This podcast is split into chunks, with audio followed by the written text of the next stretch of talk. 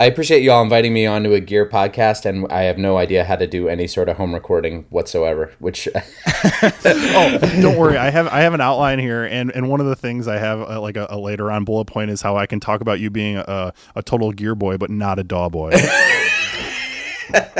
Fair enough.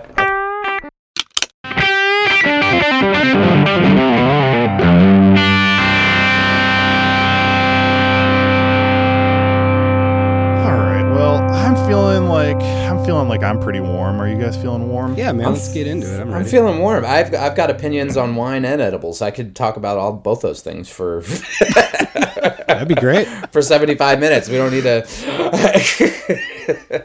This is beautiful. We're we're gonna have a great time today. This is this is a podcast that we're doing right here. This is Gearbuds podcast, episode eighty three. I'm Henry. Dave is on the line. Hey here.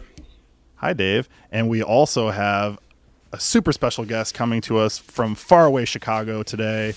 Evan Thomas Weiss. What's up, man? Hey, hey, how are you? It's, it's good to be here. it's um, great. It's great to be near in the city, uh, even though we're not. Uh, even though we're not near at all, and I I haven't seen you in uh, in about a year, you know, and so it's. Uh, I know when it was actually. It was it was at the Red Room. I remember it. Was that was it specifically? All right, so just to give people some context, the Red Room is our friend Joe's house where he does he does like you know host shows and arts oh, performances. Yeah. And, um, but so it was Jul it was Julian Lage, Dave King, and the probably one of them. I've seen Julian a few times. He's he's I guess I can sort of call him a friend, which is a weird thing to say, but anyway, one of the most beautiful experiences of my life watching him and the drummer uh, from Bad Plus and so many other things play together. That was yeah, just an insane evening. That was my last. And, uh, that was uh, my last live show before quarantine. Wow. Well, you went out with a bang. I I saw Cult of Luna uh, and Intronaut at House of Blues right before lockdown. Nice. That's a hell of a show. That's pretty sweet. It was pretty. It was actually super sweet. Um, but yeah, so that was last time we've seen each other. Unfortunately, we're not seeing each other today, but it seems like that's going to be possible in the semi near future, maybe. So you know, fingers crossed that we don't totally fuck all that up. Uh, well, anyways, because I'm a terrible podcast host, I haven't even mentioned who Evan is. Oh. Uh, he is the singer, songwriter, guitarist, musician extraordinaire behind Into It Over It in the band Pet Symmetry. I mean, just one of the most prolific musicians out there. So we're going to talk about tons of that kind of stuff. He has a new record out called Figure on Triple Crown Records. The single We Prefer Indoors, which is amazing, Thank and you. I've been listening to it a lot uh, recently. Appreciate that. We're going to talk about all that stuff uh, for sure in great depth. But before we do that, we're going to get into our usual segments here. Let us dive into the Symphony of Corrections, and here is your weekly reminder that cables are tone tubes. Thank you to all of our listeners far and wide love seeing uh, all of you interacting with us and joining in. Uh, feel free to reach out to us. You know, follow yeah. us Instagram at Gearbuds Podcast uh, on Facebook, where Dave's just throwing the memes left and right. I'm sorry, dude. I actually I kind of stepped on your t- your your toes a little bit this week and posted a meme on Instagram. Oh, really? I didn't. Uh, yeah. Did I see it? I don't, I don't know, but I I it, the reason I felt justified in it is and is that I I created it you know, it wasn't like I wasn't a repost, which oh, I feel the, like is, the double... is solely your your territory. Uh, I actually like made a meme like a grown up does, I guess. Yeah, yeah, yeah. I had to post that on Instagram. Oh, that's great. Is man. Dave? I, I don't is know Dave usually the... is Dave usually the meme lord? Well, kind I'm, of. I'm yeah. the what I what I try to do is I, I have the Facebook, so uh, I post on the Facebook, try to post every day. But you know, during these these crazy Facebook times that we're having, I really try to post like uplifting memes or funny you know ads or vintage ads from a long time ago or beautiful pictures of Les Pauls and things like that. So I really try to keep it positive. Um, but I forgot you had the uh, the double kick pedals are the rollerblades of drumming which is Damn just right I love it, man. That's great. nice work. So no, you didn't step Thank on you. my toes at all. I think we're working both sides. You know, I think. All right. Yeah, absolutely. Let's keep it up. Sweet. Let's keep it up. Uh, speaking of keeping it up, let, us get some more subscribers because that that's always fun. And if you want to do that, go to Spotify, Apple, Stitcher, Google Podcasts, wherever you do that shit. Have some updates for free stuff, which is at gearbudspodcast.com. Uh, Slate is about to release a free, I think it's sort of like Black Friday related plugin called Fresh Air, which supposedly will smooth out your high end. I don't know because it's not available yet. Also, right now, there's just like a shit ton of Black Friday plugin deals going on with Soundtoys Universal Audio's 12 Days of Christmas, Waves. Uh, Native Instruments is doing like 50% off. Now yeah. is the time of year where if you're a plugin a plugin boy or gal or other, uh, please start buying them because they're cheaper now. Yeah. Good time All to shop. right.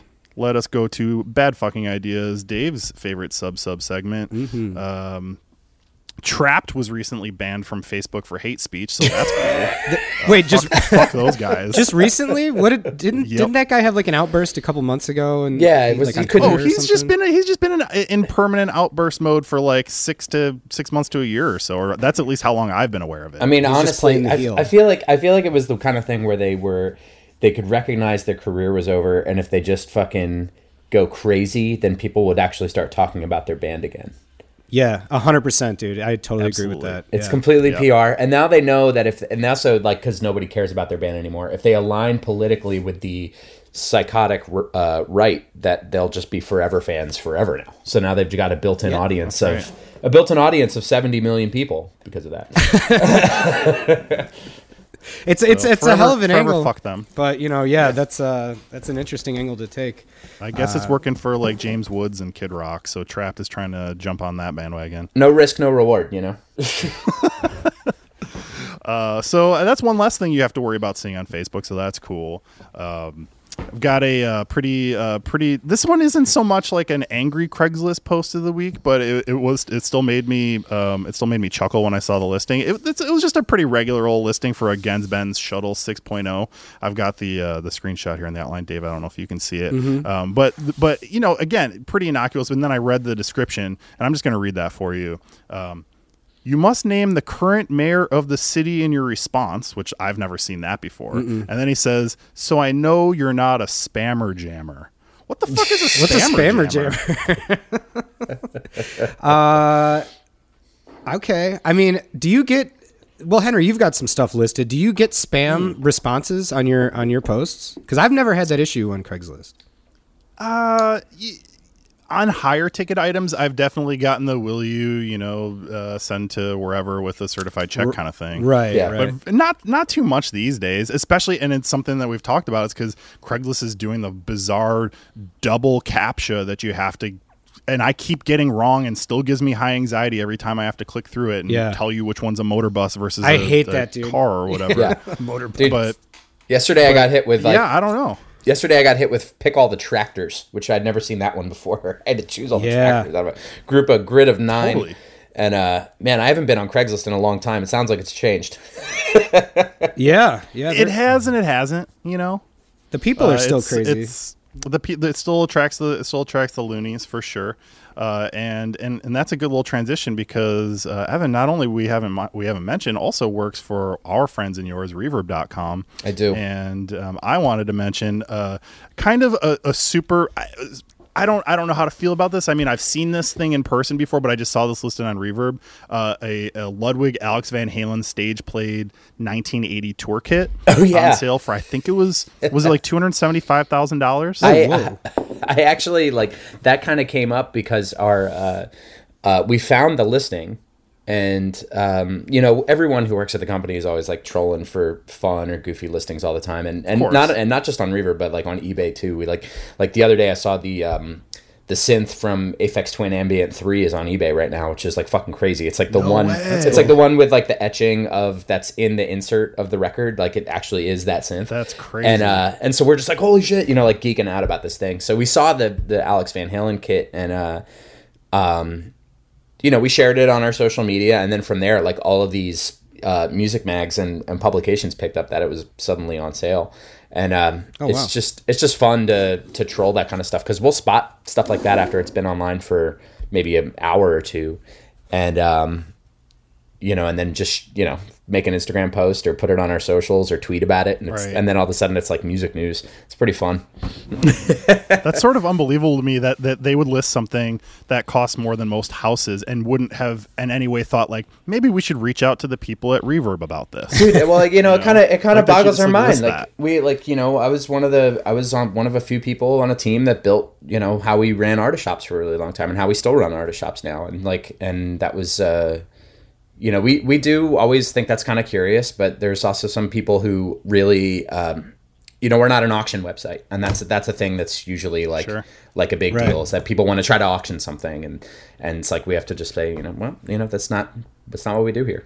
So Well, if you've got uh a solid uh, 300k sitting in uh, burning a hole in your bank account, and you want to buy that sweet tour uh, that kit. Which yeah, I don't know if you guys have Can looked I at add, it. I, yeah. saw, I actually saw it at the Rock and Roll Hall of Fame uh, years ago. The only time I've ever visited, I remember seeing that kit there. Yeah, and it had the kick drums. I mean, Alex Dude. Van Halen kind of always did the thing where he would use double kick drum shells, but it has like a weird leather connector where they're angled now. Well, and it's like you can actually like it looks like you could uh, expand them or com- you know condense them into a shorter a shorter kick drum or a longer accordion style. Accordion yeah. Style, exactly. I've never seen that in my life. Actually, that's pretty freaking wild. cool. Yeah, I love well, that. You know, it's always been my dream to spend two hundred fifty thousand dollars to play a single stroke roll. So uh, I'm probably gonna take out a loan now. Yeah. oh, you're in good company because I've been practicing those. All right. Um, you know, I've got to. I don't want to bring it down too much, but I just ha- I want to quickly mention uh, a rest in peace to Bruce Swedien, uh, who passed away this week. Uh, just a you know huge figure in the in the audio recording world. Everyone who's listened to this podcast, m- who's made this podcast, I'm talking about myself and Dave here. Anybody in the music world owes owes a debt of gratitude to Bruce Swedien, whether you know it or know it or not. I mean, the dude he kind of is is one of the people credited with popularizing the use of, of ambient mics like room mics. Oh wow. I mean he engineered thriller. There's so many records that you love that this dude had something to do with and, and he was like an honorary doctorate and uh, from just a total luminary that not many people necessarily knew about beyond our world but still had a profound impact. So i just wanted to make sure that we took time to to honor that memory a little bit here. Also also a, uh, a a mustache icon. Yeah Legendary mustache. Bruce Swedien. Uh, that's all I've got for uh, the symphony. So I get to say my two favorite words that I get to say every single week, which is Dave's Docs. Beautiful. Hey man, uh, what's what up, guys? Dave's Docs coming coming in hot this week. Uh, speaking of recording engineers and studios, I watched an interesting doc. It's new on Amazon. Uh, it's called Recording in Progress and it's actually just kind of an overview. Um, I'd say the state of of studios and the music business right now, um, which is you know obviously up in the air and, and, and we're, we're going through a lot of new things between streaming and between people being able to build their own studios at home and, and how accessible that is.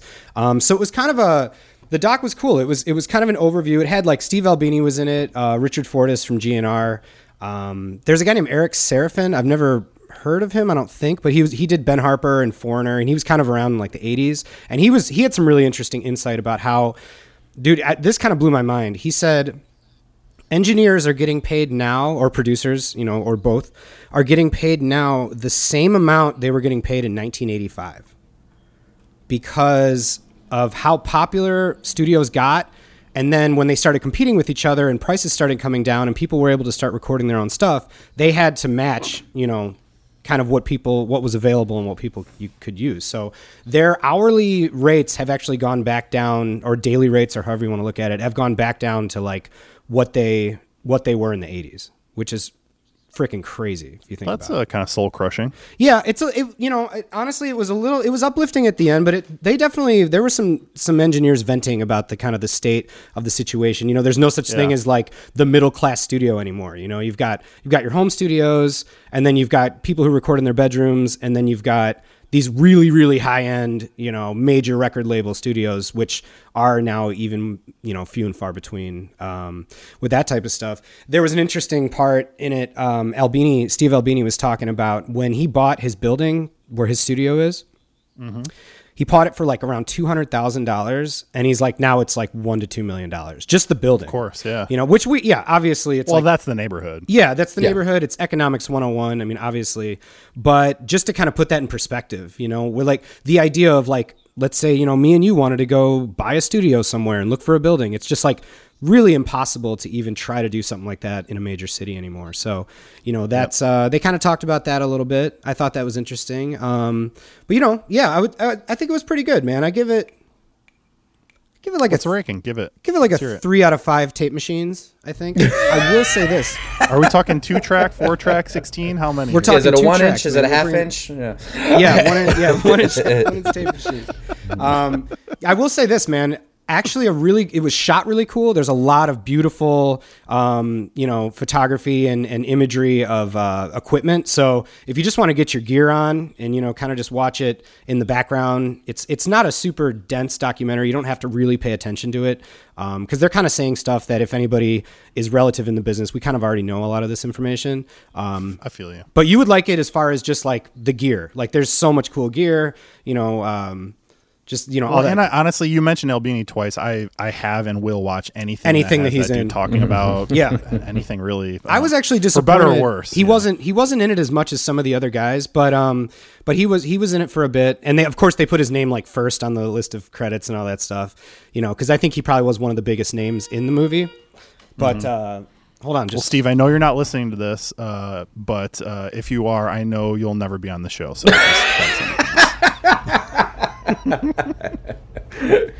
well, you know, uh, it's that's actually really funny that you mentioned that the that the day of the uh, you know the smaller studio, like the mid-sized studio, doesn't exist because I actually am a I buy in on a medium-sized studio space in the city of Chicago.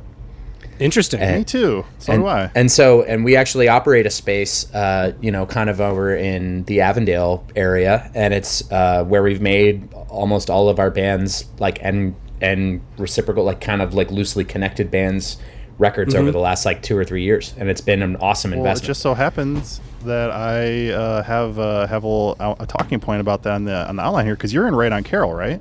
Uh, well, my rehearsal room is at Right on Carroll. But oh, I thought you were. Oh, I'm sorry. I thought you were recording out of there. No, too. no, no, no, no. Well, because right on Carroll is just really oh. noisy. It's hard. It's not those those rooms yeah. are all. That's uh, why. That's why I was confused. Shout yeah, out to Right on Carroll. Reason, I actually have Dave, Dave has a space there. I used to be in there for a really long time it's, too. So it has uh, been a lot funny. quieter lately, obviously, with nobody oh, playing oh, with the shows, with quarantine, and, uh, yeah. rehearsing as much. You can definitely get in there and do some recording now, um, which we've which yeah, we've done. Yeah. We've done we've recorded some live sessions in there, and it's like that. The issue mm-hmm. with the mm-hmm. On Carroll room is that it's like the rooms are all kind of square. There was actually yes. uh, our friend Seth was running a studio out of there called the Owlery for a really long time, and he was in the room right next to ours. And so I've been in that building for about 13 years, but um, when we were uh, my friend Matt Jordan, who is a former Reverb employee, he was also the guitar player in Into It Over It for a while. He was a guitar player and Stay Ahead of the Weather for a while. Um, he, we had always worked on records together and produced records for bands. And we used to work out of Atlas, which was the uh, the old studio on uh, Ashland Avenue. It was like where uh, like all the Lawrence Arms records were made and like some of the early Alkaline Trio stuff. And we used to work out of that studio. Oh, right on, cool. And so when when um, when Atlas closed, Matt decided to open his own spot, which uh, was initially the first space was like a was to your point like a bedroom. It was in um, what was the spot that's over kind of near where Albini's spot is? It's like off of Belmont, but it's like where those is it the Music Garage or like what is that? What is that space called? Music Garage is a bit further south. I'm not sure which one you're talking it's about. It's got it's got some fucking name. It was owned by the dude who owned the alley, fucking Mark. What's it? Whatever his name oh, is. Okay. Oh, okay. Um, but so Matt started a studio in there called Type One, and uh, he recorded the first Sincere Engineer record in there, and he did like some demos for some bands, and then um, and as his space began to grow, he partnered up with Adam, who is the drummer in Into It Over It now, who's also a Type One diabetic, which is why the studio was called Type One, and oh, um, wow. and so they moved the space to 4200 West Diversey, and from there we're able to grow it from one room into two rooms, and now we're like building out. We're like getting a, a you know, and then we kind of brought in some friends. So like Josh, my friend Josh Parks, who was the old guitar player in Into It Over, it pays rent in there. Rodrigo from Saves the Day is one of the people that is a, a shareholder, and then. Um, we basically started arranging to have a room built on the other side of the building specifically for us. And then Matt moved no to shit. Kansas. Matt moved to Kansas City, so I took his spot as a stakeholder in the room. But we're able oh, wow. to do. Is that the old? Uh, is that the B three organ? Uh, yes. Yes. The old B3 organ factory. Those okay. are my uh, Zach and Stacy are very old friends of mine yeah. that, that run that space. So what's what's awesome now is because uh, you know we started doing our Patreon in August, and part of our like the Patreon that we've done is like a collective which is called uh, Storm Chasers Limited, is. Uh, and it's like not just me and Adam, but it's like everyone that Adam and I also play bands in with, and so like bands in with. It's everyone who we play bands play in bands with. Right. And so as a collective, you know, like if you're kind of buying into one of us, it's like you're kind of buying into all of us. Like if I feel like if you're a fan of one, you're a fan idea. of all. I love that. So yeah. But what's rad is uh, now there's a pressing plant, a vinyl pressing plant in the same building. So we're able right. to. I heard about that. We're able to turn around projects from the studio right into the vinyl pressing plant immediately and it's made it so that we're able to really be turnkey with projects that we're working on um, in a way that's that's really special and convenient. Um, the fact that we could just walk downstairs and like approve our test pressings and and that's so cool, man. You know, yeah, get vinyl crazy. pressing started. So you know, repping Smash Plastic, which is you know my friend John Lombardo yeah. uh, from Chirp, and um, you know if you need if you're from Chicago and you need a vinyl project worked on, they are the they are the people to do it with. So, um, hell yeah. But yeah, it's couldn't it, agree more. Do, all right, so I actually got to go in there and check out when they were still doing a lot of that build out. Are you back? Are you uh, in those rooms over on the other side where they've got like the windows and stuff? I'm on the. We're in the side. We're like on the front facing side of Diversey. So like Oh, um, oh, okay. And so we're moving back to the to the back corner where all the windows are. That's that's the eventual gotcha. plan. And they're currently in the process of building that out. And so it's it's just been Yeah, it looks really cool. It's just been super delayed with COVID and uh, you know, like it's just been harder to you know, what would have been a one month project is now like an eight month project because yeah, you know, yeah, it's exactly. hard getting people in there. But yeah, it's no, funny. Right before, honestly, right before I moved into my studio that I'm in now, I went over because I was thinking about checking out one of those rooms. But the, yeah, it's sort of similar thing. Is like I had a need to move in February, and it just wasn't. It, the timing didn't work out. Otherwise, I would have been in your same building. Yeah, and you know, for someone like me, like you know, to your point, we were making a joke earlier how I I don't know how to record. You know, like I am not. I don't know Pro Tools. I'm not a DAW. I don't know what the fuck I'm doing. I'm actually like just starting. I just learned this year how to group drums and hit record so Adam could record drums while we're together. like I know how to do that. I know how to group the tracks and Huge hit record progress. now. But so uh, which is enough for us to, you know, do stuff together. Um, yeah. But like that being said, I'm working on so many projects and recording so many projects with other people, other engineers and stuff coming into that space that it made more sense for me to pay rent on the studio than it did for me to pay hourly for sessions in the room. Oh, absolutely, absolutely. man. Yeah, yeah. At a certain point, it makes sense just to buy. You know, that's like what I mean. A hazmat suit four times a year, might as well just own one. And that was actually one. That was actually one like really interesting point, kind of to sum up that documentary I watched was that the one thing you can't get when you do buy your own space is you don't get that engineer, you know, the brains of that engineer working on your project, which which is an upside, and and I don't think those guys are going anywhere, you know, mm-hmm. as far as that type of stuff goes. Couldn't agree Absolutely. more, friend. Wow. This has been this has been a freewheeling episode. I love it uh, because I'm gonna start talking about something I do every week, which is Hank hits. Oh yeah. And that is a segment that used to be a riff library back in the day where I would read a different book every week, and then that just became impossible. So now I talk about one of my favorite records that I own on vinyl every week. And this one I'm very excited about because I'm frankly I'm surprised I haven't talked about it yet. First of all, second, it was actually inspired by you, Evan, sort of oh, tangentially oh in that um, because I am a, this is at best a semi pro podcast here. So I do a semi pro amount of research before we have guests on. And uh, through that research, I found a Rolling Stone list of the 40 greatest emo records of all time. and as I am, and I am sure you are aware, Evan, you are on that list. Yeah, congrats. Know, which man. is fucking Thank awesome, fucking by the way. That's that. so dope. Dude, I, I remember uh, like, I, you know, when I started, it's funny because like when I started working at Reverb, and, you know, I've been at Reverb for about four years, and uh, a lot of the, my coworkers don't know about what I did before I worked at Reverb. They don't know about the band or anything, sure. and that's fine. Like it's like we're you know it's just a different world, you know. Like and there's so mm-hmm. many different variety of people that we that I work with and that are fans of different things, and um and I remember when that article came out, it was like. like it was like the cover was blown. like I wasn't just right, like a, right. I, I, couldn't just be like a regular person in the office anymore. Like people were like, "What? Like that's you?" And I was like, yeah, "That's so you cool." Got, man. You got outed by witness. I did. Yeah.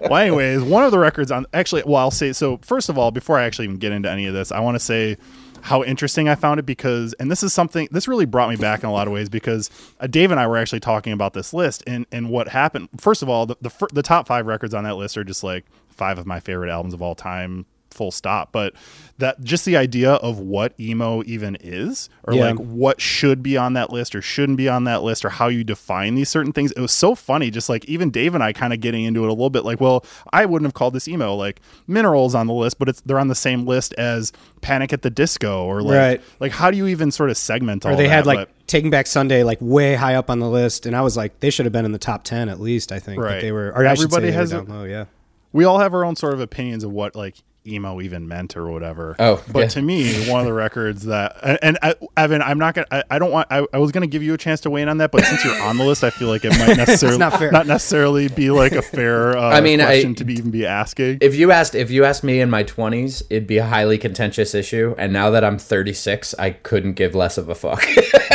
right, right, right. Yeah, exactly. But you asked me, you asked me at 25, I would have been like, that does that should not be on there. That is not emo. Yeah, like, but you're just like so. You could have wrote him like a big long email and just like. I wasn't. I wasn't going to admit this, but fine. I'm going to admit this. I remember I was a Evan, we're the same age. I'm 36. I remember I was a freshman in college, and an article came out in Guitar World magazine written by Jim DeRogatis, who I, you know, have a lot of respect for yeah, as a writer. Absolutely. And he wrote an article where, and it was the first time I had ever seen someone in like the major press refer to a subsegment of emo as screamo. And let me tell you how upset I was. I wrote Jim DeRogatis an, an upset email saying, "How dare you? You even use this term? I, my 17 or 18 year old self is like." up in arms about you calling. I don't even know who it was. I can't even, couldn't even tell you Thursday, whoever the fuck it was in this article. How dare you call them screamo? That's funny. Who gives a shit?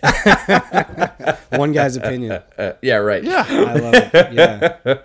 What would you tell? What would you tell that freshman in college version of yourself now? I would say, dude, just like keep smoking some weed, like chill out a yeah, little calm bit, down, bro. bro. Because that was, yeah, seriously. Wow. Well, okay. I'm going to talk about one of my favorite records of all time, which also is on this list, which, which incidentally was not this band's top record on this list. Um, regardless, we're going to talk about Jimmy Eat World Clarity today. Oh, so this is their third LP, came out in 1999.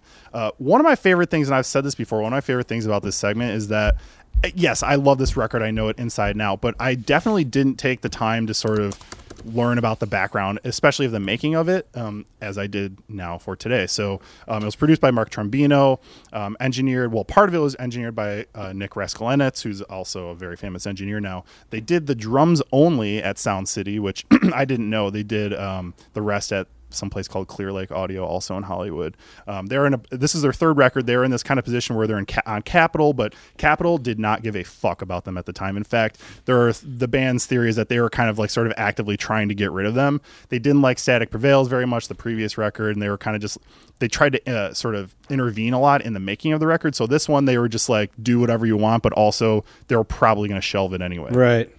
So they make this record, they approach it, it's going to be their last. So like whereas before they were kind of I mean, if you listen to Static Prevails, there's some good tunes and stuff on there, and people like that record. But it's very much more. You can hear it's it's it's kind of a lot more pop punk. It's a little a little more straightforward. This record, they definitely didn't care at all about like fitting into any sort of genre or anything. They've got cool. fucking synths or uh, string sections and timpani and, and all this crazy percussion. I mean, the last track on the record is like 16 minutes long and mostly drum machine. It's like they they definitely went weird with it. But um, to me, I, I mean, I think even listening back today, I still feel like it's a perfect record. Honestly, like um, there is no bad song on there. It is an unbelievable record. It is un believable.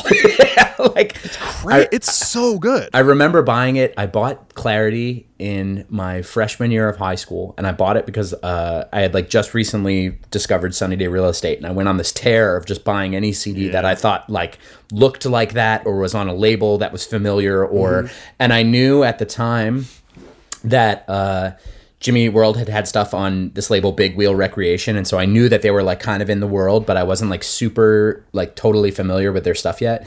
And I bought Clarity on a whim. I think I paid like $3 for it in a UCD bin. And I mean dude the the beginning of Table for Glasses starts and it's just like you know you're like first of all you know the second that song starts that you're like in for a ride. Like you're about to be taken on a fucking journey. And then totally. by the time you get halfway through the record and you're at like 12 23 95 and then you it's like that 10, Just Watch the Fireworks, For Me This Is Heaven, and Blister, just like in a row, which is just like the most um, incredible stack of songs ever. it's Blist- like Blister being kind of an interesting one too because that was the last song where Jim Ad- the, in the previous records Jim Adkins wasn't the lead singer. He was mostly right. just kind of like the, totally. the guitar player and sang a little bit. Oh. This that and then Blister is the only song on Clarity where he's not the lead vocalist. Um, I can't remember the other guitar, guitar, player's name off the top of my head. Yeah, um, where it, he's still sang. You know, until, then, until much later. I think one of the most recent records, he's he's sang lead a little bit. And there's like touchstone moments on this record too, like the the feel in Goodbye Sky Harbor, and like the um the approach. There's like a lot of recording tricks in like your new aesthetic and and Sunday, and it's just like there were. Oh yeah, well they they use different dr- full full drum kits for sections of the song. Yeah, like the verse are different, a full different drum kit than the chorus, which is a trick. A oh, few different songs. Actually. Yeah, which is a trick. Into It Over It's done. It's a trick. Pet Symmetry's done, but it's also influenced like hundreds of fucking bands. Like you you could say what you want about this record and maybe how it sold. I think initially, which probably wasn't that much. I mean, it's probably sold. It was a failure. Infinitely more did, now. You know, twenty yeah. years later, it's probably done unbelievably better. But like the the influence that this record had on not only their contemporaries and their friends, but the the people that you know really just fell in love with this album and and and you know a really similar story. I don't know if you're a fan of the band uh, Superdrag, but Superdrag was you making know, sort of sort of superficially. Yeah, yeah, they they they made a follow up to their like radio hit record, which um, uh, the first record was called "Regretfully Yours." And in a very similar fashion they were given this like unbelievable major label budget to make their follow-up which was called head trip in every key. And the band just like Jimmy Eat World did with clarity basically took that opportunity to make the record that they knew they would never get a chance to make ever again.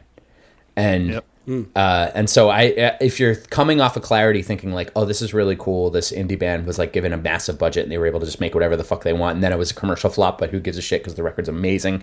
Um, head trip in every key is another version of that. It's like almost like the the rock and roll version of that but the songs are fucking awesome and it sounds incredible. And uh, they've never been able to do it again just because they've never had the money again.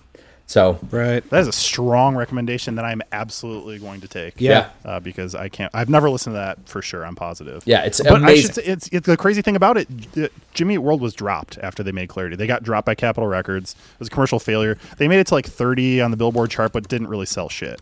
Um, then of course, you know, after that they made Bleed American self title, which everyone Huge knows record, is yeah. the yeah. hugest, one of the biggest records ever. And and in fact, kind of the, one of the reasons I didn't talk about that one today. Clear, I do like Clarity more than than the self-titled Bleed American. The reason I didn't talk about it today is because my vinyl copy, I still have a sealed original pressing Bleed American where it will, still says Bleed American like pre 9/11 on it. So yeah.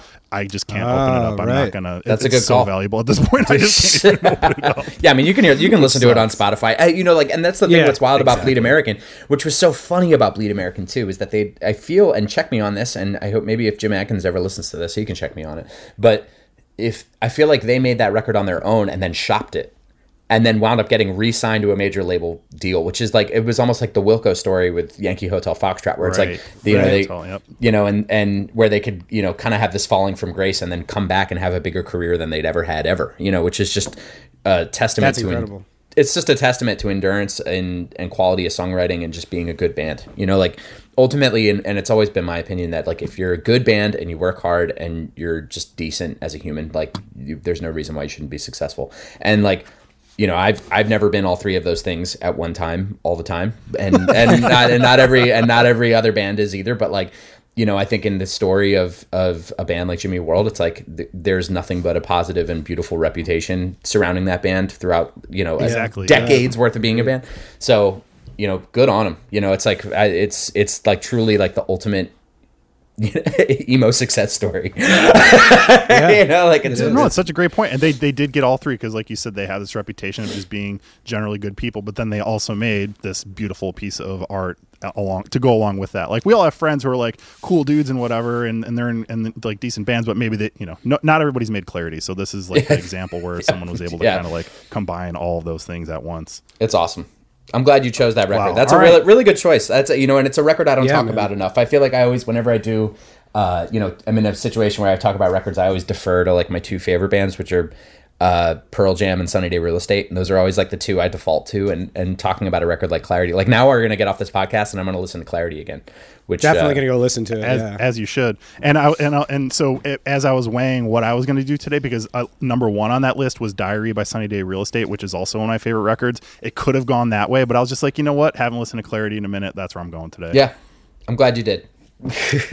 me too. Well, that's enough about me let's talk a little bit more more about you, Evan. Although I will say you've done an excellent job of just being uh, being here with us and, yeah. and, doing all the all the segments. You know, sometimes you have to remind people like, "Hey, chime in." Haven't had to do that with you. No, love, love it. it. so much. Well, yeah, I mean, I, am just couple, I'm just taking a randos. I'm just taking a chance here. I'm you know I'm, I'm chiming in and talking over y'all and, and just trying to interject myself in that's the conversation. Want, maybe and maybe maybe that's annoying. I don't know. I feel like uh, you know it would feel weird to just like sit and listen to you guys jab for yeah. 20 minutes. It's it's not annoying. Yeah. Do it more. Yeah, you called me. Uh, you is, you called me.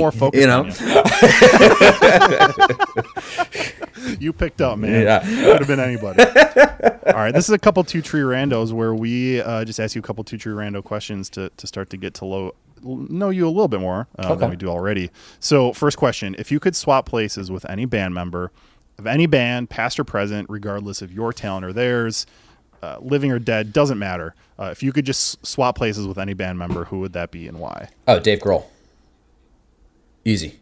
In, in so like his life or in a, as the drummer in Nirvana, like do, do you have a specific? Foo Fighters. Uh, no, I mean there was you know we had conversations. This used to be a common question in the Into It Over It van for years when we were touring. Like who would be like the dream person that you could switch places with, where you're like generally overall really well liked. You played in like the coolest fucking bands of all time, but maybe your responsibility wasn't like super crazy. And actually, Dave Grohl might not be my final answer because for a while I always thought the really good answer was, and and this is gonna maybe sound silly, but I'm gonna justify it in a moment. Was uh, Ringo Starr. I always thought okay. Ringo Starr would have been a, would have been a really interesting answer because you're in the Beatles, you're like one of the most recognized musicians of all time, yet you're like the one no one really cares about that much. so you so you can like kind of go and just do your own thing and like no one you know totally lower stakes. and everyone's like yeah Ringo you're eh, all right you know like just kind of like oh you're Ringo you're cool you know so it's like, the, like uh, you're like the kicker on the football team or something. Exactly you know and it's, so it's like you know you were there you're like you still got, you're still got a Super Bowl ring but you know yeah you got the ring but you clutch, didn't you didn't but... have to you're, you're not have to do press all the time you're not like fucking right. you're not like Paul McCartney you know what I mean like it's like it's, right, it's totally right. different the stakes are way lower. So that was always one that I thought like Ringo would be a really good one um, you know, plus he was like on fucking Thomas the Tank Engine. He's like got this kind of he's got the earring and he's like fucking real cool and you know it's I don't know. Yeah. So lots of great experiences with Ringo Starr. Another one that I thought would be really awesome was uh, Kurt Ballou from Converge. I always felt like oh hell yeah, yeah, you know you're in the you're in the most influential metal hardcore band of all time. You own the coolest fucking recording studio. You're like doing whatever you want and just having you're fucking vibing in Massachusetts and like I thought that was like a red, like you're purely influential yeah, and well respected. And pedals and shit now yeah, too. It's awesome. Yeah. So that was another one. But then yeah, then Dave Grohl. It's like you're in Nirvana, you're in the Foo Fighters, you're you fucking you got it made. You know, you're well liked and respected. You've yeah. Yeah, he can know, do no wrong. Like everything he, really he touches, can, you know, like, like, excellent. Yeah. He's just a cool dude. You know, like like Eh, whatever you know he's got tribal tattoos who cares? He's a cool dude. Hey who didn't yeah, i heard a, i heard it, there was there was there was a josh homme quote one time. It was like I can't remember exactly what it was, but essentially it was basically like I get a lot of people are like, "Hey man, can I like play in your band?" And it's and it's like, dude, well, are you like better or cooler than Dave Grohl? Because yeah. that's like who I usually get to call when yeah, to play yeah. in my band, or like Jon Theodore or Thomas Pridgen or whoever. Right. So, dude, you know what? Yeah, and I think I think Grohl is kind of the ultimate answer. Grohl's yeah. a good one, and you know another one that came up last night while we were uh, I was hanging, we were doing a podcast for the the Patreon, and um, Josh Freese was the other one that came up.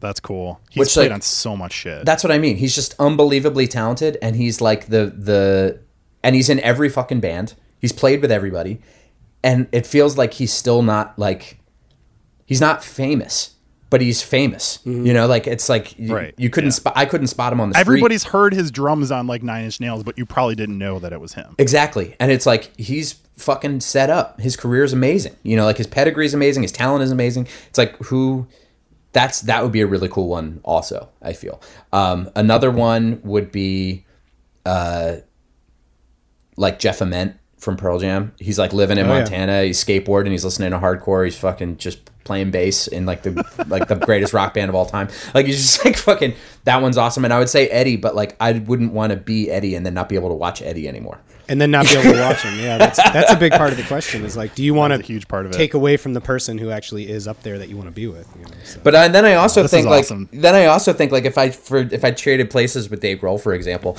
dude, I don't. the Foo Fighters would just take like a nosedive in success.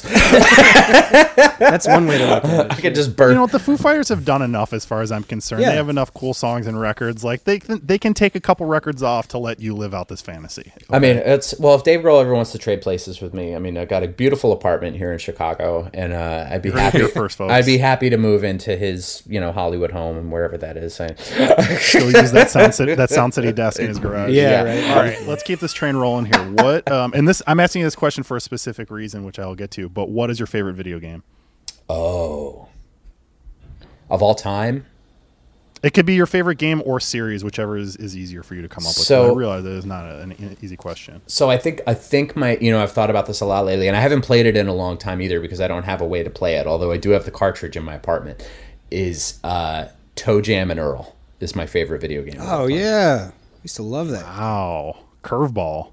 Yeah. You know, I so I've been going. I've been doing this lockdown project where I, I'm calling it 16-bit bangers, where I'm playing back through like all these old Genesis and Super Nintendo and like weird Japanese Famicom stuff that I just like never got a chance to try before. Right. Toe Jam and Earl. It's a, it's it's it's not my favorite, but it's main. It's it's still on the bangers list. Yeah. I'll put it that way. You know, it's and like I- not the top of my, my list, but it's on the list. And I didn't start smoking weed until I was in my late 20s, early 30s. So I've, I've never been able to play the game high. But Yeah. to me, to me, it feels like Changes the- everything. it feels like the perfect stoner game. Like you're just walking around open field trying to find your ship. You know, like, and you're just vibing. You're you're on opening. Funkotron. You're opening. Well, no, you're, well, no. On Toe Jam and Earl One, you're on Earth. Oh, that's a sequel. You're right. Yeah, which Planet the Funkotron Toe Jam and Earl is really good also, but that's different. It's like a side scroller with like guns, you know, which is like different. I, I actually was kind of bummed that they did that is. because like with the original, it's just like you're walking around these maps and you're trying to avoid Earthlings who are trying to freak you out, and you're just vibing. You're just trying to get your ship together so you can go home. by. And so there was a there was an idea there was an idea that Pet Symmetry had because we're putting out a new record next year, and uh, the idea was that the, we would make a video game in a very similar fashion. That we're trying to be the first band on Earth to play a show on Mars. so we so we want to play a show on Mars and we take our spacecraft up into up into space and the spacecraft crashes on an on an unknown planet. I don't know how it, like it's totally silly and nonsensical, but like we crash land on a, on an alternate planet and we have to basically find all of our gear on this other planet so we can wind up playing a show. We can actually like play the show in space, and uh, that is genius. and so now so now and, we're trying. and I'll play this game. No, no, let me take this step further for you. You might have already had this idea. Do you, does, do you either of y'all remember playing the emo game back in the day? Oh yes, absolutely. And I actually have to watch. you need out- to find you need to find the, the, the developer of that game to make the like the emo game 4.0 for your band. Well, so so to your point, in when we were putting intersections out, Into It Over was putting intersections out. I wanted that to be part of the rollout. I actually wanted to find the emo game, and we did. We had to communicate, and he did not. He declined doing it. But I wanted to make a oh, new. wow. I wanted to make a new version of emo game with all of the new bands. And have it be like because there was this whole joke about there being a second wave of emo, and like I wanted it to be like uh, or like the third wave, whatever wave I was a part of, wanted it to be like you know like me and the and you know world is and foxing and algernon and like i wanted all of those bands to be represented in emo game with a, like a brand new plot and um like we're all trying to like take down spotify or something you know like i thought that'd be really really funny. Kind of do like a 1.5 at one point where they where they did add some more people in. I feel like that I have vague memories of that yeah. happening. i mean I, I mean dude i haven't played emo games since i was in in middle school or high school. Like i think it was like when i was in like 2001 you know when i was playing that on my ms dos like fucking old computer clunky ass computer I after we're done here, I am going to go and see if it is still possible. Well, actually, you know what? They're killing Flash on the internet, so I don't even know how you'd possibly play that anymore. Yeah, I, I right. actually, I didn't know that was a thing. They're actually getting rid of Flash. I, you know, like Yeah. December 2020, Google Chrome is removing Chrome's not going to have it. interesting. which means everyone will. So yeah, A- A- Adobe's already re- released statements like, "Hey, you know, thanks for being part of this technology for however many years. Like, we're excited for all the other shit that we do." Right. Yeah. Wow, getting into Flash games here, crazy talk. All right, But uh, so, but yeah, but, This but is I, I just want to real quick before I move on. I just want to shout out if Yeah, anybody please. wants if anybody wants to make the Pet Symmetry Toe Jam and Earl style video game where we find our gear, please hit us up because we will we will pay you to make that game. send us send us an email at gearbudspodcast at gmail.com. We will make sure to uh, to forward that along. this question comes from our previous guest uh, from two weeks ago, right? We had yep. a we had a little duo cast last week, so I guess that would be episode eighty one. Jovia Armstrong. That was a freaking amazing episode. If you haven't listened, enlightening after yeah. this one, definitely definitely go back and check it out. But um, her question for you is: if you could bring back one antiquated piece of tech, what would that be and why? Antiquated piece of tech. Um, Maybe it's MS DOS, so we can play emo.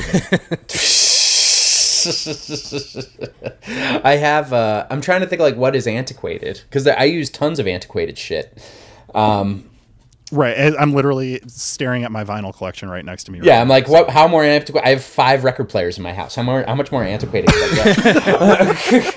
um, you know, I I think uh, something I've gotten really into and something that I use all the time still is uh, like cassettes and um, I use cassette technology a lot, like whether I have this old Casio EG5 guitar that I use like cassette function on to make like kind of tape loop stuff That's with guitar. Cool. And then uh, similar like a Califone cassette recorder that we used to make like little loops on. But then also uh, a lot of like 80s rack mount delays, which are like totally really not a thing anymore. It's like definitely like kind of vintage recording technology, which I got turned mm-hmm. on to from. Um, John Vanderslice of Tiny Telephone when we made our record at Tiny Telephone. He got me really hooked oh, on. Speaking of man, yeah, rest he, in peace, Tiny Telephone, San Francisco. I know, and we just put out. Uh, we made a record there five or six years ago called Standards, and and we just released the B sides to that record this month. It was kind of this poetic way to like send off wow. Tiny Telephone that we released the seven inch this this month. Um, but yeah, he got me really hooked on things like the Lexicon Primetime, the uh, PCM 41 and 42, the Ibanez AD 202, and those are things that like I came home from that session and bought all of them. was like, you know, now I'm using those on people's recordings, and it's like it just brings this level of chaos and uh, really good tone to any record that you're working on, um, which you can recreate with a lot of modern tools like. Um, like Chase Bliss's blooper and uh, you know um, the microcosm by hologram. And like these are just some like brand new releases from this year that kind of do something a little similar but like it isn't sure. it isn't totally the same. There isn't like this level this like warmth and uh, just uh, the unknown that you can get out of just like on the fly turning knobs and switches while you're using those delays. And so um, mm-hmm so that is an antiquated technology that I've actually been pitching to to partners, you know, through work because you know the thing that I do at work is is a lot of brand partnership work and and new product release marketing and stuff like that. Where I'm just like trying to get anybody to be like, can anyone recreate the Lexicon Primetime in a pedal format? Like that is like the right. one thing I want. Please, can somebody do it? And no one's no one. That conversation just like feels like it stops dead in the water every time I bring it up.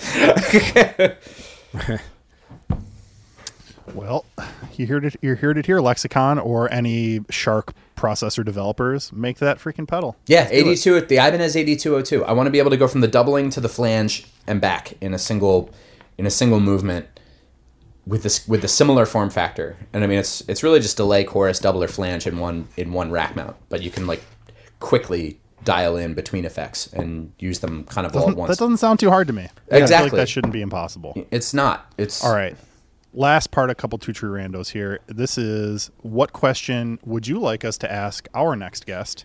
And you don't get to know who it is, but you do get to know that they're just another person uh, who is in the music world.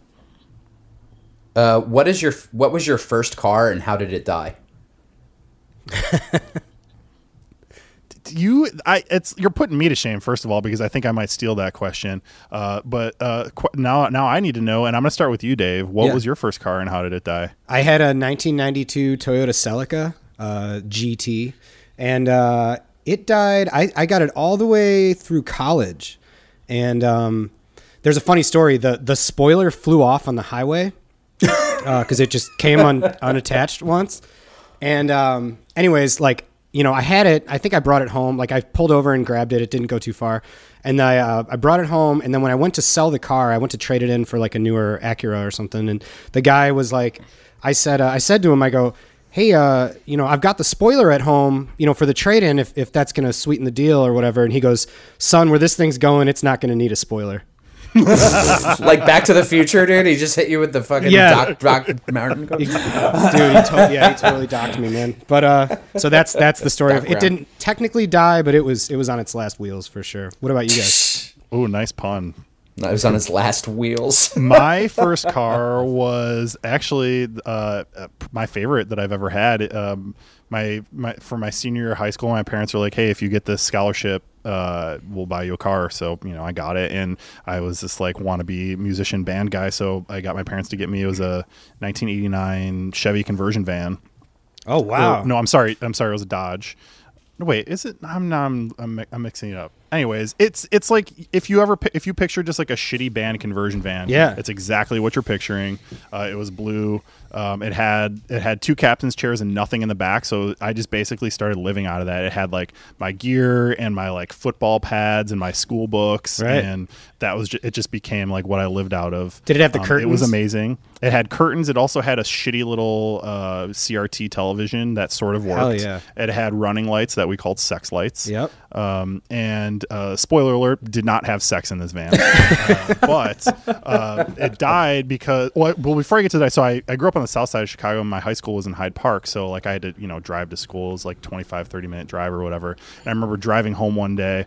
Go, I took the Dan Ryan home, and there's this big curve getting down to where I grew up, and um, I got I took this I still to this day don't know what came over me, but I decided to flatline, like pushed. I, I drove the thing as fast as it would go. I got this thing going around this turn. It, the speedometer went up to 110 miles an hour, and it was past the 110, shaking violently. Oh um, so it, it, you know it should be no surprise that it died shortly thereafter. In fact um, my parents it would have cost the alternator fell out. I was driving home from school and in a very bad neighborhood and my car just died. And this is pre cell phones mind you so i just had to sort of like stand in the middle of the street um, but um, the car was so she- uh, cheap and shitty that we just left it there it would have been more expensive to, to repair it, it than yeah. to actually yeah. uh, fix it so that Damn. was the beginning and end of my of my first car you know it's funny henry i feel like i feel like we're connected in this kismet kind of way because my first car also was a conversion van. Um, it was a it was a 1998 Ford E150, and it uh, um, it was green. It had the curtains. It had the captain's chairs. It was uh, you know, and I bought it. I basically got a, a scholarship to go to school. Um, I like a music scholarship, and I was going to go to Drexel. To basically bailed on going to Drexel at the last minute, and took my scholarship money and bought a van with it instead.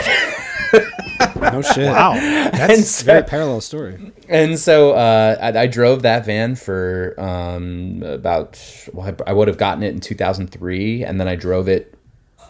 You know, similarly to how you're talking, like I drove it like a Porsche until, um, you know, 2008 when I moved here, and then I sold it actually when I moved here to somebody who was moving to, to California, and I actually never knew how quite how it died. I actually never got the update on the end of the end of the van, and I remember we used to call it the pickle because it was this like dark green color, and the license plate was PCK 18L, and so oh, and so it was that's it was brilliant. the pickle. Um, my first car, though, was shortly after that. I'd inherited a car from my grandmother when she passed away. It was a 1996 Dodge Intrepid, which there are several songs about, several Into It Over songs about. And it was nicknamed Carol the car. And uh, Carol, uh, I toured in it when I was touring solo. I would tour in this car everywhere, and um, and then eventually, like toward the end of the car's life, it was. Uh, the the Intrepid from '96 was like early stages of people putting like computers in cars, and yeah right. so so like toward the end of its life the, the computer began to over like started to act up. And like we couldn't figure out what the problem was but you'd be driving it and all of a sudden like all the gauges even though the car was still running all the gauges would like go to zero out of nowhere or like flicker or the radio would just turn on and off by itself. Like it was like the That's car it was like the car was haunted. Like the ac would just yeah. kick on without any warning. And so I, for a while it kind of felt like my grandmother the ghost of my grandmother was like haunting the car but in like kind of in like kind of a funny way like it wasn't like it wasn't doing anything mean spirited or evil it was just like speaking to us and i remember there was one moment where me and my ex were parked in the car outside of the apartment and the gauges like the car the car was off. I turned the car off and the radio kicked on and the gauges started flickering and i was like uh you know mama? You know and, and then the ac kicked on when i said mom's name. And we were like ah you know like freaked out and like jumped out of the car. Yeah. And so shortly after that uh, i wasn't even in the car when it died. You know my ex was driving the car and it was down armitage avenue and and it just gave out. And um yeah. you know, it was a really sad day. And, and you know, shortly after that, I got the van that I have now, which is uh, now up to 320,000 miles. And, oh my god! Damn. And and may and may go at any moment. but that's my daily driver. That is a, that is, that's a hell of a story. Uh, are either of you fans of the band Piebald? Oh, loved Piebald. Yeah, love love them. They also. have. I, I keep I keep thinking about this one song uh, on their um, Wow, you're, I'm totally blanking on even on the name of the record right now. But it's a song about their about their bus that you're thinking. They, you're thinking of uh, personify. You're thinking of the song "King of the Road," which is on uh, "King of the Road." That's we are exactly the only friends right. that we the have. First, it's the first song, and we are the only friends you. that we have. Yes, oh, opening wow. track and it's and it's basically like this they're they're like they're like love story to their their dead van and like wondering what happened to it and like talking about how whenever anytime they see this like you know like a short bus on the road they imagine that that is their old bus and all this sort of stuff it's it's a pretty it's a it's I love that song a lot and I'm not normally like a despite being a lyricist like I'm not a huge lyrics listener always, but for some reason that story has always kind of just stuck with me. Well, so the the cover of uh, "If It Weren't for Venetian Blinds," which is the record right before that, is the bus. And so, uh, so the photo yeah, of the bus yeah, is the totally. record before, and then the photo of the next record. They there's a reference in that song where they talk about taking the door off the van and keeping it as a souvenir. And on the cover of "We Are the Only Friends We Have" is the door of the van, um, or door of the ah. bus rather. So like they did actually keep it as a souvenir. And um, hmm. yeah, I mean, in terms of that love songs to your cars, brilliant. I you know I, I'm a big fan of a car love song, and I'm sure when this when this van when uh, Vanessa the van passes, you know there will be there will be a love song to Vanessa the Band. You know, maybe it's one of those things where like you shouldn't wait until it's dead. Maybe you should write the song now so it knows how much it, it's a, she's appreciated while she's alive. Yeah, and just play it in the. You know, even if I tried to play it in the stereo of the van, the whole right side of the speakers in the van no longer works, so I only get the left channel. Oh. so I'd have to. Like, so I'd have to pan like everything left. Decisions are made for you already. Yeah. yeah. that would be so funny to write and record a just song where everything is panned left, and so yeah, right. That's kind made of to, release, yeah. Made to be played in the van, the, this van only. the Beatles, that's what they had in mind with all like all the original mono pressings before, before they went stereo. They're like, you know what, someday Vanessa, she's gonna need this. wow, that was that was a successful couple two true randos. Uh, thank you for your generosity. You're welcome. uh, let's let's take it back a little bit. Uh, so I know you're not from Chicago originally. Where'd you grow up? I grew up in a town called Cherry Hill, New Jersey, which is uh, about 15 minutes from Philadelphia on the New Jersey side. So, um, kind of right in between the Pine Barrens and Philadelphia, and uh, yeah, it was the town. I grew up in the same house that my, my mom grew up in, and all her brothers and sisters. It was like the third or fourth house in Cherry Hill, built in the fifties, and um, which is still the house that my mom and dad live in now. And um, yeah, I moved to Chicago in two thousand eight. Uh, I lived here for a little bit in two thousand three, and then again moved here permanently in two thousand eight. What um so I mean when you were back in Cherry Hill, what what do you remember what what it was that made you kind of want to get into the music thing to begin with? Was it was there a lot of music in the house? Were your parents sort of encouraging that? Yeah. So my my mom uh, played in a in a punk band, sang in a punk band in the '80s called Denny and the Dropouts, Whoa. and uh, and they and she met my father, who was playing in like a, a funk band, um, through doing shows together. Like they had they had met. Um, you know through like show promotion and and just like the Philly scene, and so yes, music was a big part of big thing in the house growing up. Um, they you know by the time I was born they were playing in a wedding band together and the band used to rehearse at my parents' house and um and, or at the house that I grew up in and you know they had a bunch of records you know I my parents were also like very into what was current so like I feel like I had a lot of friends whose like first records were you know like yeah like the Beatles the Stones maybe Led Zeppelin mm-hmm. you know which like my parents love those records too but like I was also being raised with like Bowie and Depeche Mode and the Police and you know, like uh, all these bands that were really current when you know being born in 84 like these were records that were coming out in 84 right. that my parents were buying mm-hmm. and, and, playing in the house so um, so i was pretty fortunate in that way i mean my, my like and, and i'm and don't get me wrong that that being fortunate and privileged in that in that matter does not fall short on me i know that is like a rare thing that like in 1992 my parents for Christmas gave me Nirvana's Nevermind on CD because they heard it on fucking public radio, which was wow. before which was before Smells Like Teen Spirit hit like major rock radio. Like they just heard it on like uh, NPR. so we're like, you right. know, like we thought you'd think this was cool and like sure enough i really did think it was cool and like got super into grunge um, which kind of dictated Dude, that's amazing I'm, similarly my my dad bought my mom a copy of pearl jam 10 for christmas when that came out and like not a lot of people were in households where that sort of thing yeah. was happening at yeah. that time. Where so they were like keeping up with it. Super lucky to have that kind of shit. Yeah, yeah totally. Exactly. And so like you know they were very encouraging and and uh, you know when I told when I asked to play guitar like when I wanted to play guitar they you know they didn't think that was strange. They were like yeah totally. But I actually when I first got guitar. I was taking lesson. I was taking lessons from this my guitar teacher at the time, and they were trying to teach me like scales and like you know, mm-hmm. classical pieces and how to read music, and I just did not give a fuck about that. I couldn't have cared less. I was like, "Can you teach? I want to learn how to play the Sweater Song by Weezer. right, right. Can you show me? can you show me Green Day, please? I really would like Green Day. Um, so like, I, I got really really bored with it, and uh, you know, basically, I got the I got it probably in like the third or fourth grade. Didn't really pursue it, and then fifth grade rolled around, and um, I had my best friend him and his little brother were learning guitar, and uh, they were they were like, "Oh, you know, you you have a guitar too, right?" And I was like, "Yeah, yeah." They were like, "Do you want to start a band?" And so we didn't know what that meant. We were just like, yeah, band. You know, like we get together and we have our guitars, and like that's that's that being in a band, right? right? so, so we started. Shockingly, still true. Yeah, yeah, so we started hanging out, and like you know, we were kind of trying to maybe figure out how to write songs, but it wasn't really doing anything. And then we are like, all right, well, we need a drummer, and like our friend Jason, who was like our good bud, but had never played the drums before. We were we were just like being in a band with Jason would be fun. They're like, Jason, you want to play drums in our band? And he convinced his parents to let him get a drum set. So we are like, okay, cool, we got the drummer. And then we realized we needed a bass player because three of us play guitar. We're like, bands have bass, you know, like, oh shit, we got to. Yeah, and nobody wants to give up guitar for bass. well, so so this is so, and to your point, this is so funny. We, me and Mike, my best friend, rock paper scissored on the playground for who was going to have to play bass. Like the loser was going to have to play hysterical. bass. And so I I lost rock paper scissors, so I had to play bass in the band.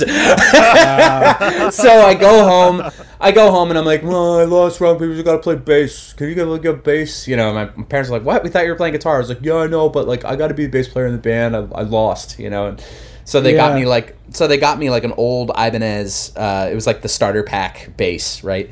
Sure. And then we and then we started actually being able to like kind of write songs. And the thing was was that Mike's brother who was younger. So when we were in the fifth grade, he was in the first grade.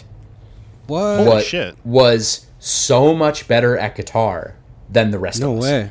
Like he was a shredder. And and there was a big there was a big uh, concern when that was happening because when you're in the fifth grade, the last thing you want to do is be hanging out with a first grader.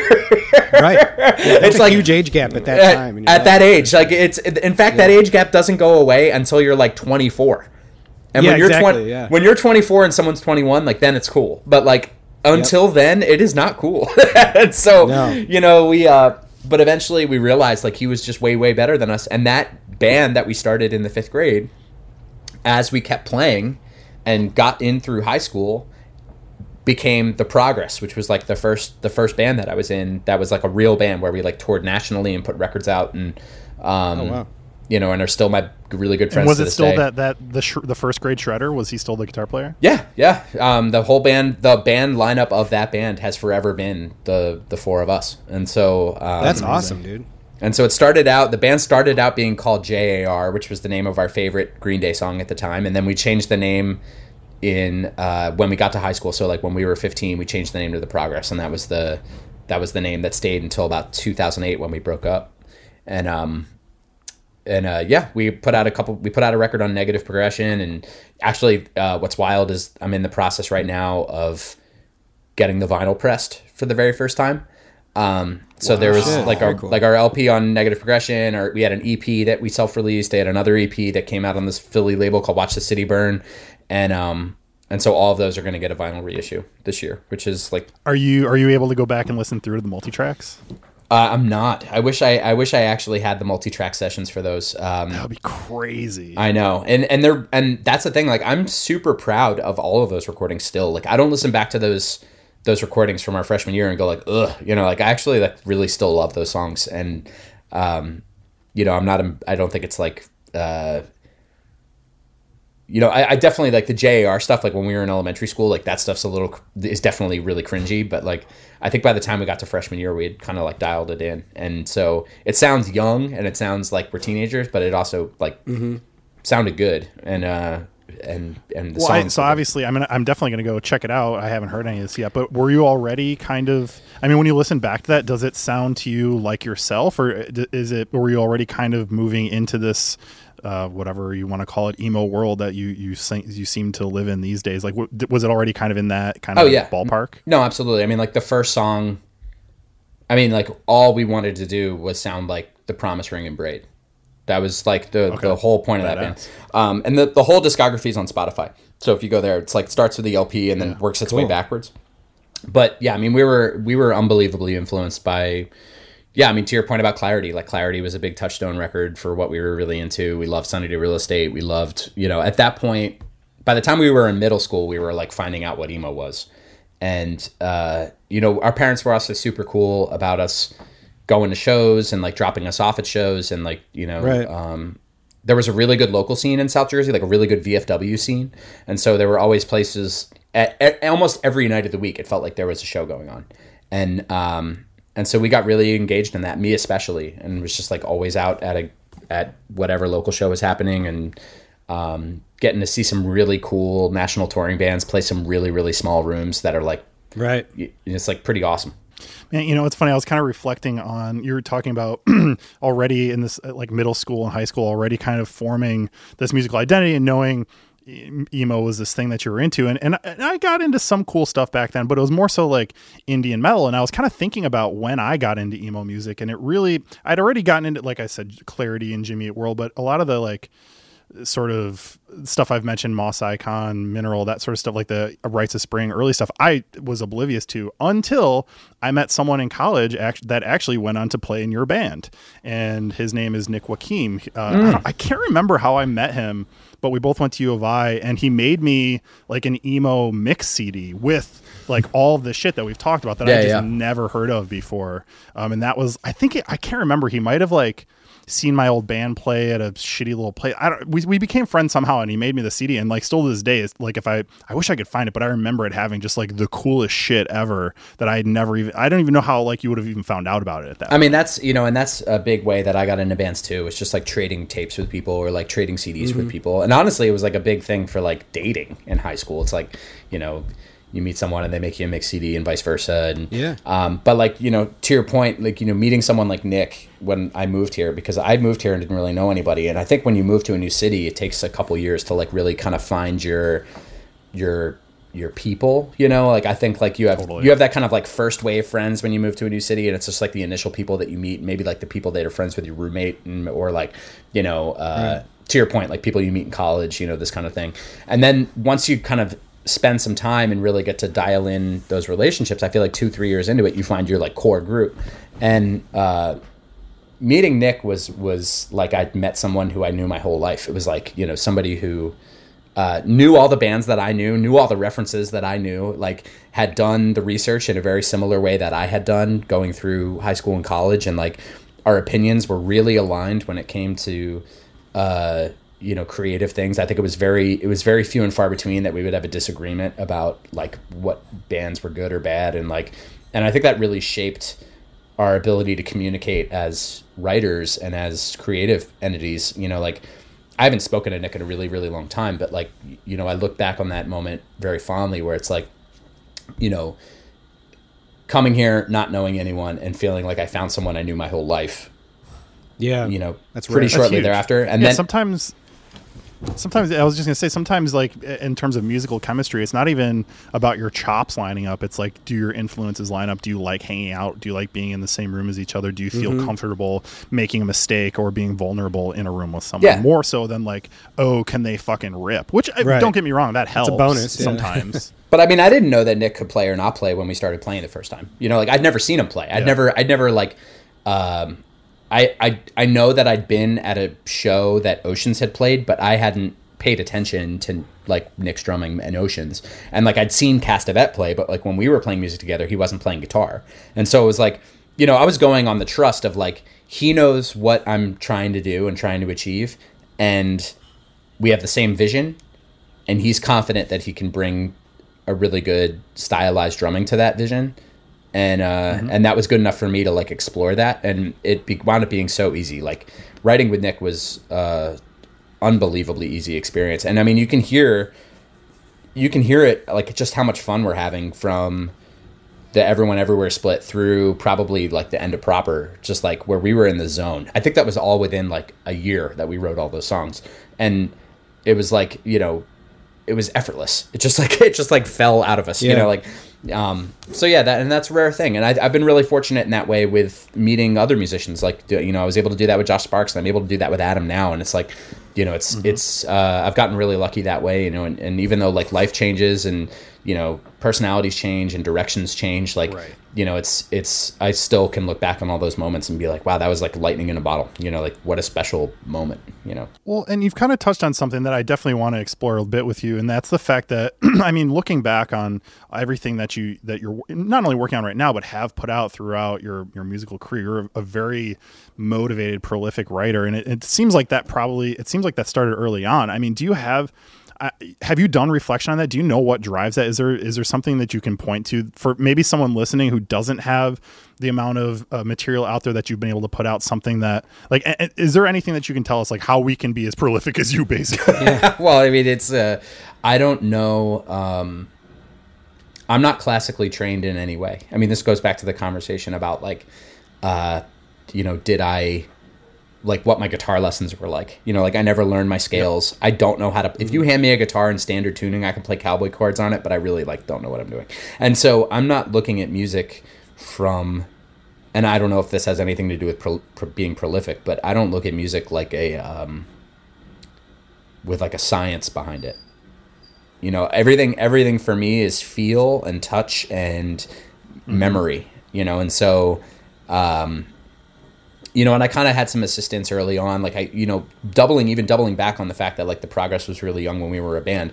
We also had a super supportive scene, and we had somebody in New Jersey who like spearheaded, uh, like owned and operated a recording studio, and still does. That is like the central hub for everybody's band. So it was really easy for us to like be consistently creative and know what resources we needed to be consistently creative. And it's like now jumping forward 20 years later, it's like you know, we recognize that a uh, situation where it's like, okay, we're all working on material. It makes more sense for us to build a studio and operate our own studio space than it does to be relying on anybody else. Like, wait, we can just be relying on ourselves. Like, we have the talent, we have the know-how, and like, not everybody has the same talents, but collectively, we can we can create this like, uh, what's the fucking in Power Rangers where they become the, the giant Borg or whatever. it's like I keep oh, yeah. Vol- the I arms. It's yeah, like the arms and the legs, and they got the head, yeah. and it's like it all comes together, and it's like this one this one fucking thing, you know. And we all have opinions and voices, and we all have talents and strengths, and it's like together that creates one one big thing. And I think so. That's the biggest thing that I could suggest. Um, and I, you know, and it, and it may not be the right thing, but in my experience, uh, utilizing resources and being able to open up dialogues and connections and um, you know bring people together is is really like I think the best way to constantly stay motivated. Like if I wasn't also playing in Pet Symmetry or also playing in There There There or also playing in Couplet, mm-hmm. like there I wouldn't be as busy. And like that's and part of that is me approaching those things and like getting them set up and working on them and contributing and showing up. But part of that is also the people that are in those bands contributing and showing up and being and like also pushing, you know, relying on me just as much as I rely on them. Okay. So right. Yep. I I think uh, you know, it's tough. I've seen both sides because as you know, going solo, the reason I went solo with Into It Over It in the first place was because the progress just wasn't doing anything. So I was like trying to motivate that band and trying to accelerate that band and like and it's not their fault. They were just in a different place. You know, they were like graduating college sure. and settling down and getting real careers. And it's like I was like what do you mean? We're in our early 20s. Like, we need to be like fucking going for it right now. You know, like now's the time. Um, yeah. So, so striking out on my own was, was a little difficult because it was just, uh, you know, I was so used to that needing to be relied on aspect of being in a band. And then coming here really found that ability to be, uh, to not just rely on other people, but also be someone that other people count on. And I think that really helps. Totally. I think, I think if I was trying to do everything myself now, I'd probably be unbelievably motivated. And, um, you know so maybe that's it maybe it's just like finding your people finding your finding your your core group that can push you as much as you can push them and Um, That's uh, seriously beautiful advice, and it's hard, but you're right. It's if some. I think if, if you try, you'll find it. And I, I do want to go back to, to something you touched on. Touched on is the idea of memory. And as someone, as anybody listening who doesn't know already, I mean, I, have said it a few times, but Evan has put out a lot of music. I mean, there was the 52 Weeks project where you wrote and recorded a song every week for 52 weeks, which is fucking wild. Oh, wow. The like 12 Towns record, which is just like putting out songs from these different, like, there's just so, there's just so much music out there. And, and I'm wondering, like as someone who has written so many songs, do you remember how to play and sing all this shit? no, I'm serious. I was. I was uh, how much rehearsing do you have to do if you're going to go perform oh, some of this stuff? God. So, um, you know, we do know uh, at one point when the last live version of the band broke up, which was in 2016. It was like the end of 2016. That version of the band knew how to play every LP at the time. So we knew how to play standards, intersections, and proper. We knew how to play all of the Koji split. We knew how to play about five or six of the 52 week songs. We knew how to play about three or four of the 12 towns and then some like random B sides. So I think we knew somewhere in the neighborhood of like 50 to 60 songs.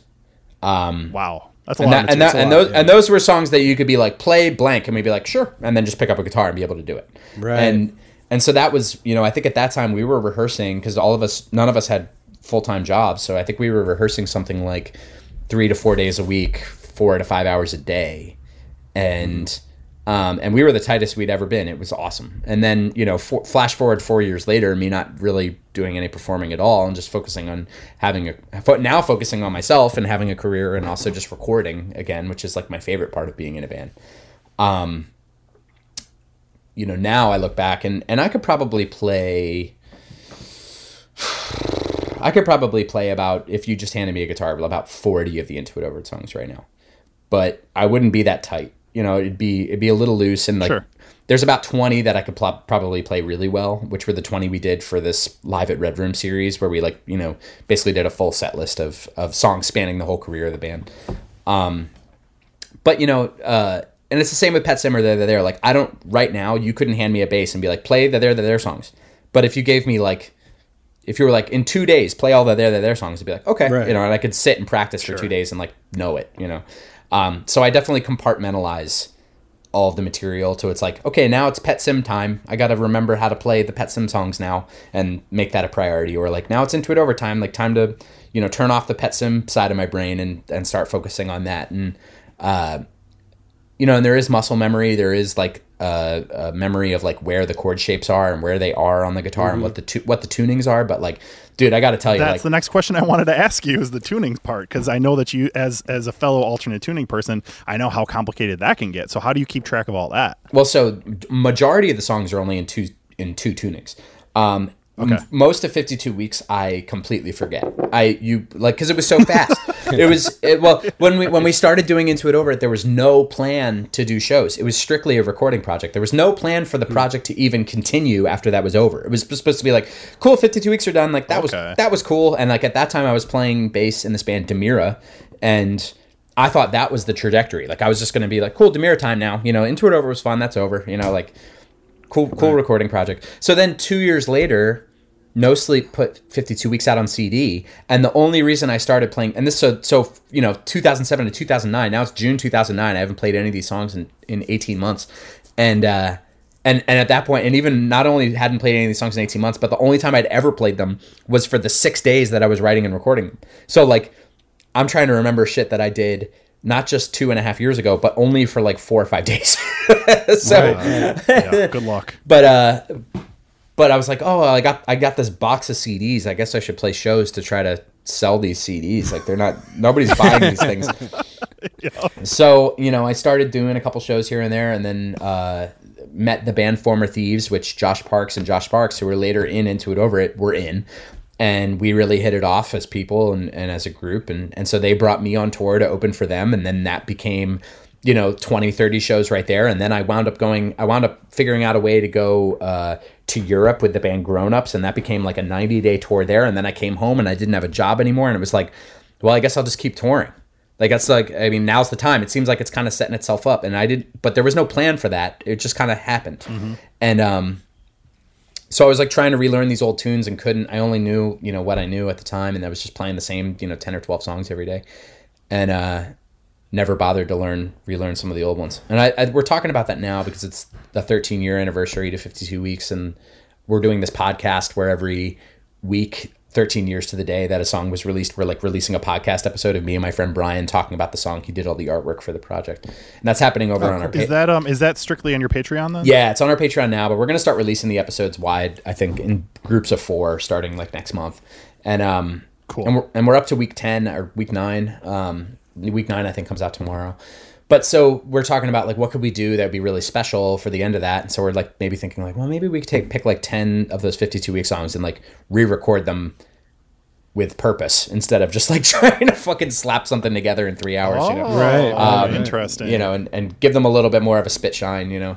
Uh but yeah, no. To answer that was a very long-winded answer of, of saying no. I don't remember how to play all that shit, and the tuning the tuning thing is is not documented anywhere. There's no. It's like strictly memory or like me trying to fucking fake it and figure it out. I do know how to do all the LPs because those are fresh in the memory, and um, yeah. You know, and, and I got. You, um, do you do you like share your tuning stuff, like, or do you, are you? Like, I didn't keep that close to the. Vest? I I didn't used to. I used to be such a dick about that shit. I used to be so like up to like no it's it's my it's the secret sauce you know like can't tell anybody. And now i'm just like who cares? Like i'm gonna tell i've been doing like learn to plays and shit and we're talking about doing like a tab book now and um you know, it's it's like just give people the keys. Like at this point, it's like I, am almost looking at it like, man, if if a, if another guitar player quits this band, I won't have it in me to teach someone how to play all these songs on second guitar anymore. Right. I'd rather just like give everybody like learn how to. I hope everyone can like learn how to do this, so that if I need another guitar player, it's just like, can, all right, you know it. You got the tab book. Do you want to join the band? well, that's the thing. You've got and it, you've got Joe George playing guitar right now. oh, it's just great. Joe George. I mean, he's, oh, he's, he's so so tasty,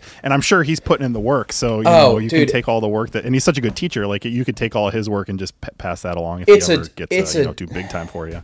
Dude, playing with Joe is a dream. It's it's just fucking so awesome. He's he, like he's so pro. He just shows up. He's excited to to play in a loud band and like understands what our vision is, the goal is, and is like excited to do it. And we're excited that he's there because it's hard also to join a new band, like an established band with like people who have yeah. people who are friends already. They've been friends for maybe you know I've been friends with Adam and, and Matt who are also in the band for you know six to ten years respectively you know and it's like for joe to walk in and i've never met those dudes and then kind of you know inundate himself with the group and not only that but like i you know i think he's really enjoying it you know and so um, it's been really really cool to watch and it's actually really expanded what i think we can do moving forward because he has a skill set in his toolbox that i just don't.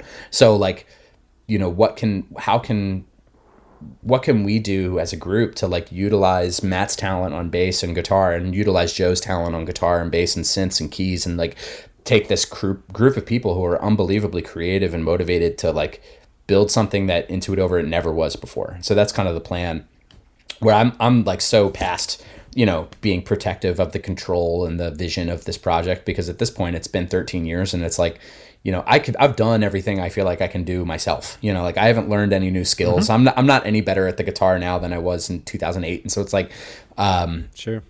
and so it's you know now it's time to to to just let go and I think it's it's actually been like the most fun I've had with the project in a really really long time. Um and I'm excited to see what we do moving forward. Yeah, I know. It's like all the pressure's off, you know. well, so if anybody wants to uh, to check you out and, and all that beautiful playing you do on your Tele Deluxe, um, where where on the internet do you tend to to send people to, to check out all your many things that you do? Uh, the most on honestly, the, the place where I'm probably the most active is on Instagram of all places. Like I think I, I definitely am the most like socially engaged there.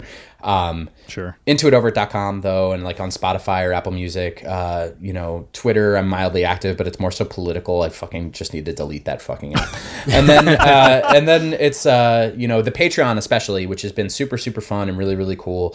Uh, it's the Storm Storm Chasers Limited, but it's patreon.com slash Into It Over It. And we're doing monthly and quarterly vinyl subscriptions. I'm probably going to open up a yearly subscription next year, but we're releasing stuff every single month. And it's uh, content not just from me or from the people in Into It Over It, but also Eric and Marcus from Pet Symmetry. It's also Matt and Jared from There They're There. It's also Tanner and Adam who play in Couplet. It's also bands that are just kind of like periphery bands, like my friend Brian, who's in It's a King Thing, who's done a lot of Into It Over art. It's also Andy Hendricks, who's in Annabel and uh, you know uh, On Guard, and um, also does a lot of graphic design for all of our bands. It's it's just this really excellent crew.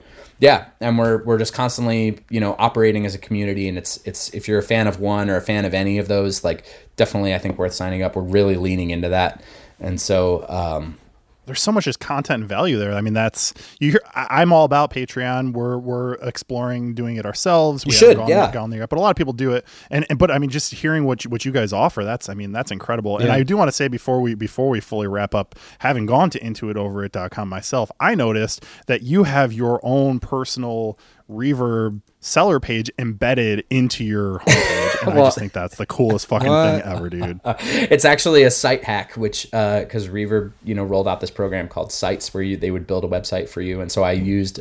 I was like, well, I have a Reverb store. Like, I Chicago Music Exchange knows quite quite well how that goes. Uh, yeah, so uh, so I used Reverb Sites functionality to build my website, which uh, you know, it was actually kind of a bonus. I can't say that anybody who's visited intoitover.com has bought gear from my from my page. It's just a basic way to like get a free website.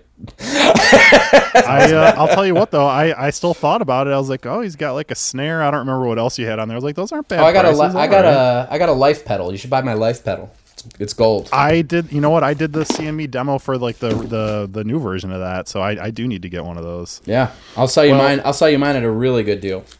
I bet you will. All right, my friend if anybody again, I mean, if anybody hasn't already, go check out Into It Over. Go check out their their their Pet Symmetry. Just some amazing music, beautiful melodies and guitar work, and, and all and, and it's all very beautiful sounding. By Thank the you. way, just like throughout everything, listening back through all of your your music that you've put out has always sounded great. Which I think, um, you know, I, again, I haven't listened to the progress yet, but I will. But everything else has just been like beautifully done. So kudos to you, and, and thanks for being so prolific. Yeah. It's, it's awesome it. for us to be able to all get to enjoy all your music that you yeah, put out in was, the world. This was a great, great chat. I, you guys are a lot of fun, and um, you know, I, I, there's way more to come next year. There's every single band that you just mentioned is going to put out a new record next year, so um, should be should be really cool. It's gonna be badass. All right, boys. Well, awesome, man. Um, great chats. Thanks, thanks for for chatting with me, and thanks I, so much. Love you guys. Hell yeah.